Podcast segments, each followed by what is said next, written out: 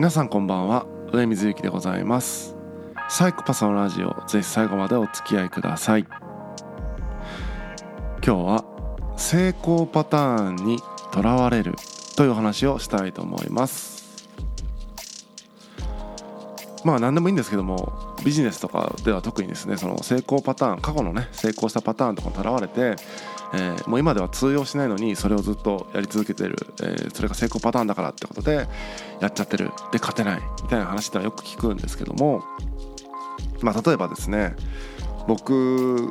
が、えーと、取締役をしている会社のですねオフィスによくね事務機器の営業、まあ、コピー機のねリースとか購入しませんか？みたいな飛び込み営業っていうのが来てたんですね。で多分若手の社員の方が来てて1枚自分の自己 PR 資料みたいなの持ってきてるんですね。まあ事務機器のその資料と関係なくて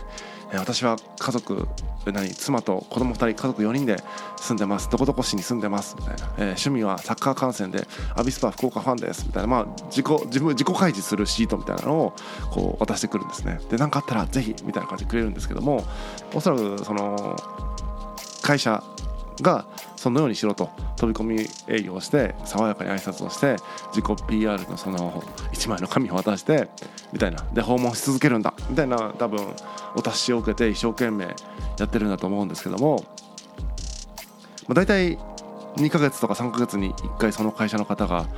えー、来てで全然違う人が毎回来て毎回自己紹介していくというようなあパターンだったんですけどもおそらくは長続きしなかったんじゃないかなと予想してるんですけども。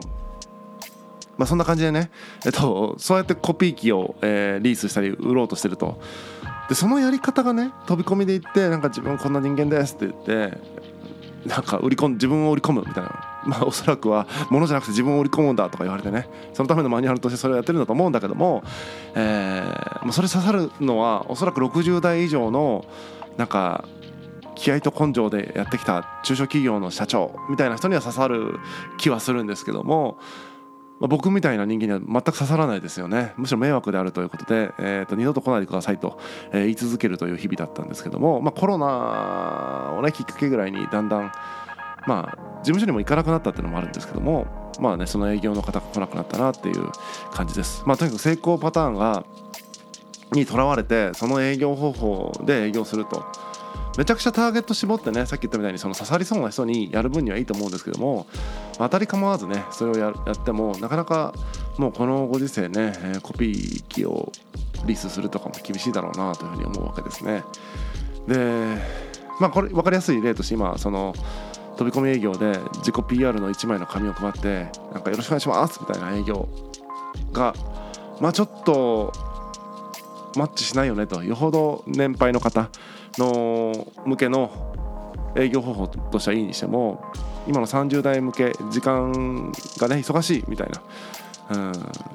なんかその無駄な会話したくないみたいな人にですねそのような営業方法は迷惑行為になるのでマイナスの印象を持ってしまったというかですね営業の成果として。でまあそれはいいんですけどもとにかく成功しようとして失敗し続けている。でもそれは成功パターンだからやり続ける。失敗し続けるという悪循環に陥ってるんですけども、まあ、今日は説教したいわけじゃなくて意外とこれって個人にも当てはまるなと思ったっていう話ですね。で僕自身の話になるんですけども最近あのね禁酒をして早起きをして、えー、ジムに通ってみたいなことをやってますみたいな5月ぐらいからちょうど1ヶ月ぐらいになりますけども、えー、やってるんですが早起き自体はその朝礼というね強制的に起きなければいけないあのイベントを月から金設けてますんで強制的に起きることができると。だからある意味早起きには成功しているんですけども望んでいる形ではないというか何というかそのちんと夜早めに寝て朝起きるというリズム自体を変えたいということでありただ早く起きればいいってもじゃないんですよね。まあどういうことかというと朝起きてはいるけどもすごい状態が悪いですね。えー、というのも夜寝れてないんですね。例えば朝7時に起きるとするとできれば12時までには寝たいし、まあ、そのためにはまあ理想としては11時には寝室に入って、まあ、11時半には眠りについているみたいな状態にしたいなと思ってですね11時になるべくその寝室に入るように心がけているんですけどもどうしてもね過去2時3時に寝るのが当たり前っていう生活をもう20年以上、うん、やってきた身としてはですねまだその11時っていうのはそうですね夜10時とか寝てる人の感覚からいくとまだ夕方7時とか6時とかそんな感じですよね。夕方6時とか7時に寝るのってやっぱ難しいですよね。えー、慣れないと。そんな感じ。なのでなかなか、えーと、夜11時に寝ようと思っても頭が冴えて眠れないと。なんで単純に11時に寝室に入ればいいってもんじゃないよねっていうところで、まあ、朝礼の中でそういう会話をしてていろいろアドバイスをいただいてですね。いくつかやっているんですよね。こうやったらどうですか？って言われることをやってるんですね。まあ一つはま運動ですね、まあ、ジムに通ってるんでしっかりと日中体を動かすことによってまあ夜ね寝れるよねと。でも2つ目はその朝礼って言ってますけども朝礼の時に僕朝散歩するようにしてるんですね。外を散歩するようにしてしっかり日光を浴びてねあまメラトニンがこうね分泌されやすいようにすると、まあ、睡眠ホルモンが分泌されやすいようにしていると。ということです。で3つ目、えーと、カフェインですね。まあ前はね全く気にせず夜はさすがにコーヒー飲まなかったですけど夕方ぐらいまで気にせず仕事中はコーヒーを飲んでたんですが、まあ、11時に寝るとなるとさすがに夕方までコーヒー飲むわけにいかないとことで午前中でね、えー、カフェインの摂取をやめるとかねやってるんですね。あとは風呂ですね。夜のお風呂を前は、えーとスマホを見ながらとかやってたんですけども今電気も消して真っ暗な中でですね、まあ、闇風呂って言いますけども刺激のない中歯磨きをしながら風呂に使ってるみたいなことをやってますね。はい。なんで結構寝れるようにと思っていろいろやっていると。ただですね寝室に入ってもやっぱ眠気が来ないとこれなんでなんだろうなと思ってまた朝礼でですね参加してる方に寝れないんですよねみたいなことを相談したら寝る前に何かやってませんか?」って言われてうんとまあ Kindle で本読んでますねみたいなで今までは本を読みながらだんだんこう文字がね二重三重にこうぶれ始めると眠くなって、えー、でもうさすがにもう眠いな限界だなと思って寝るみたいなのが今までのあの王道寝るパターンなんで僕はもう寝る前に Kindle を読むんですってことを言ってたんですよね。そしたら「それですよ」って言われて僕からしたらもうね何が起こったか分からなかった。もうその成功パターンだからだから睡眠導入剤としての読書と思ってたんですがこれね11時っていうのは僕の中でまだ全然眠くない時間、まあ、さっき言ったみたいにあの一般的に早く寝る方からすると6時とか7時の時間に値するのでその時に確かに本を読んでも別に眠くならないですよね。まだ元気だから。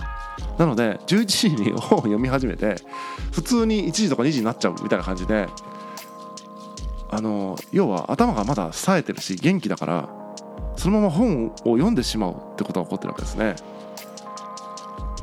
だからこれ読書をすれば寝れるっていう成功パターンに自分自身も当たり前のようにとらわれていて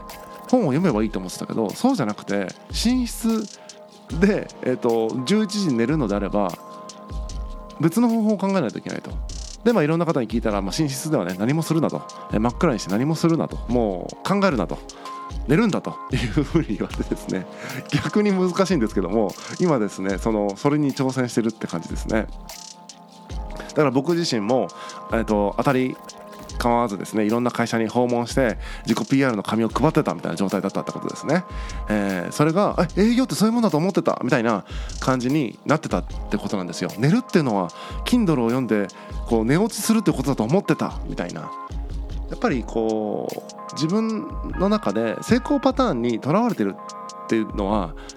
要はそれで勝ってきたからと思ってめっちゃ自覚してやってるパターンもあれば無意識でやってるパターンもあるよなって思いました。僕今回のは、えーと、本を読めば寝れるからみたいな強い意志というよりはなんかそうしてたから当たり前のようにそうしてたんだけど時間が変わったことによって当たり前にそれによって眠れないみたいなことが起こってるという話でした。なのでなんか自分の中でこう生活が変わったり仕事が変わったり、まあ、もしくは社会とか、えー、関わる人とかとにかく環境側が変わったりってことで今までやっていたことが通用しないみたいなことがあるんじゃないかなと。そしてそれは、えーと、成功パターン取られてるよねみたいな分かりやすいえー、もの自覚しやすいものじゃなくて案外すごい無意識で当たり前にやってることが、えー、過去の成功パターンとして行動にすり込まれたりするよねと思うのでこれはね、えーと、気づこうと思ってもなかなか気づけないですけどもうまくいかないことがあったらそういう自分の習慣とかやってる行動をねうまくいかないことをきっかけにですね見つめ直してみるといいんじゃないかなというふうに思いました。えーと、まだね11時に寝ようみたいなことをやろうとしてるけどまだうまくいってませんけどもいろいろとねあの運動とかカフェインをね取る時間とかなんですか風呂とかあとはねろうそくを見の日を見ようみたいなこともね勧められましたね、えー、そういうのもいろいろやってみようかなと思ってますけども早い時間に寝て7時に起きて、まあ、気持ちよく7時に起きるみたいなところをですねこの6月、えー、まあ、作っていけたらそういうリズムを作っていけたらいいなと切実に思っております。